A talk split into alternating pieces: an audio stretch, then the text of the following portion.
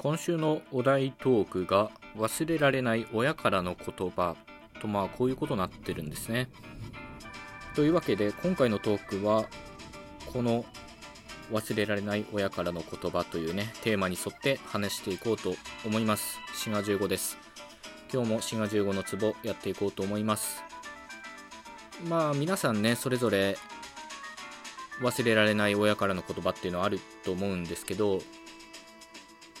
まあ僕自身まあすぐに思い出されるのは母から言われたミートソーススパゲッティはソースのかかってるところから食べなさいっていうねこの言葉、まあ、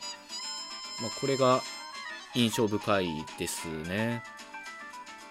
どうしてもねあれパスタだけ先終わってソースだけ残っちゃうんですよね。だから最初から躊躇せずにソースのかかってるとこから食べれば、まあ、結局綺麗に食べ終わることができると、まあ、そういった言葉になっていますねでこれは当然スパゲティ全般に当てはまるし、まあ、もっとね大げさに言うと全体を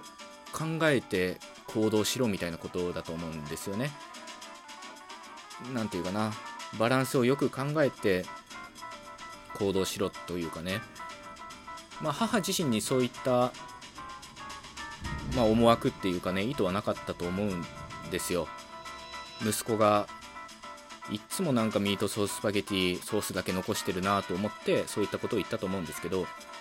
まあ、人間そういうものですね。そういうものっていうのはどんな些細なことでも意味を与えずにはいられないというか何か普遍的な解釈を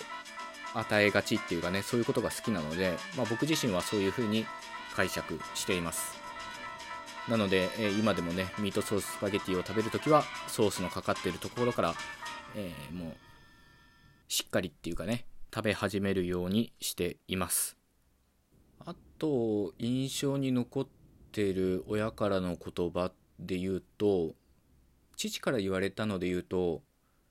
お葬式のコントは確実に面白いっていう言葉ですね。これもしかしたらコントじゃなくて漫才だったか漫談だったかまあわからないんですけどそのお葬式を題材にしたお笑いっていうのは確実に面白いというね、まあ、そういった言葉が時々思い出されますね。これもなかなか深くてタブーを題材にするっていうのは一つお笑いの鉄則みたいなのがあると思うんですよね。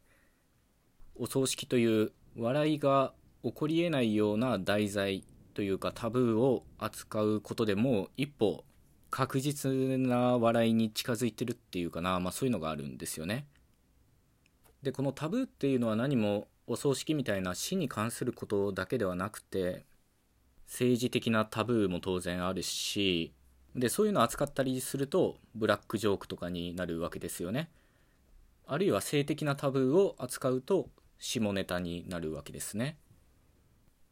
でこの番組では下ネタというものはほとんど扱っていません、まあ、番組の性質上言語学の番組なんでそうやたらめったら下ネタを扱う機会がねそもそもないんですけどまあ他にも理由はあっって一つはそれを不快に思う人がいるからっていうことですね。僕自身は別に下ネタは嫌いではないし、まあ、どっちかというと好きだと思います。で他の方が例えばラジオトークなんかでね下ネタを言ってるのも聞いたりするし、まあ、それで笑っちゃうようなこともあります。ただまあみんながみんなそういう方ばっかりではないので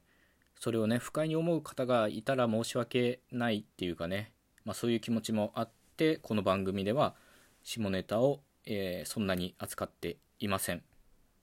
というのは建前でもっと本質的なことを言うと、まあ、どっちが本質か分かんないけどさっき言ったようにタブーっていうのはそれを扱うだけで面白いんですよね。もう下ネタというだけで面白おかしくなっちゃうのでできるだけそういうものに頼らずに、まあ、番組を作りたいなというのもあるんですね。でこれはラジオトークに限ったことではなくて普段の会話でも僕は全然下ネタは言わないですね。人が話してるのはまあ面白いと思って話にね乗ったりはするんですけどまあ自分で下ネタを話すっていうことはまずありませんまあここに父の教えっていうのが生きてるっていうかつまりお葬式のコントは面白いというかタブーを扱ったお笑いは面白いということですね。これは何でなんだろうな。死とか生とか政治的社会的タブーこういったものを扱うとなぜ面白くなるのかっていうのは僕自身分かりませんけど割と普遍的なお笑いの原理なんじゃないかなとなんとなく感じています。タブーと言語学っていうのは実は深い関係にあってつまりタブーに関わる言葉っていうのはよく婉曲表現で表されるんですよね。これは考えてみるとすぐ思いつくと思うんですけど死ぬっていうのはなかなか使わないで亡くなるとか永眠するとか息を引き取るとかね、まあ、こういった言い回しになりますよね。あるいは性に関することでも性行為とか性器を表すような婉曲表現っていうのは山ほどあってわざわざここでは言わないですけど、まあ、それだけで一つの辞典ができるぐらいのね語彙の豊富さっていうのがあると思いますというか多分実際にそういった辞典は世に出てるんじゃないかなと思いますねあるいは排泄に関わるものとかだとトイレの言い方もいっぱいありますよねお手洗いとか洗面所とか化粧室とか今言ったような死とか生に関わるような言葉っていうのは、まあ、どんな言語というかどんな社会でもおそらくタブーとなってると思うんですが一方でどんな言葉がタブーになるかっていうのは、まあ、言語や社会によってるとこもあると思いますね。例えば言語によってはですねある人が亡くなるとその名前を口にすることができなくなるんですね。つまりタブーとなるということなんですが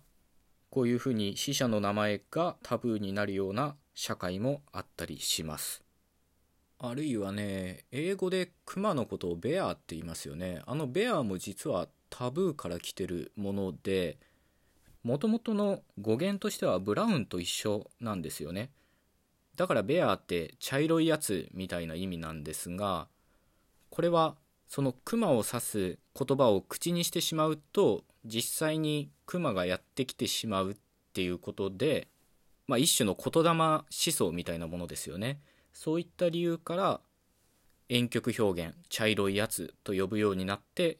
今ではそれが定着しているということです。こういうパターンは探せばいっぱいありそうですね実際は婉曲表現だったものが今では普通に使われていると、まあ、そういったことはどんな言語でもありそうです。というわけで、え今回のトークは忘れられない親からの言葉からのタブーと言語学についての話ということになりました。最後まで聞いてくださってありがとうございました。また次回お会いしましょう。それではごきげんよう。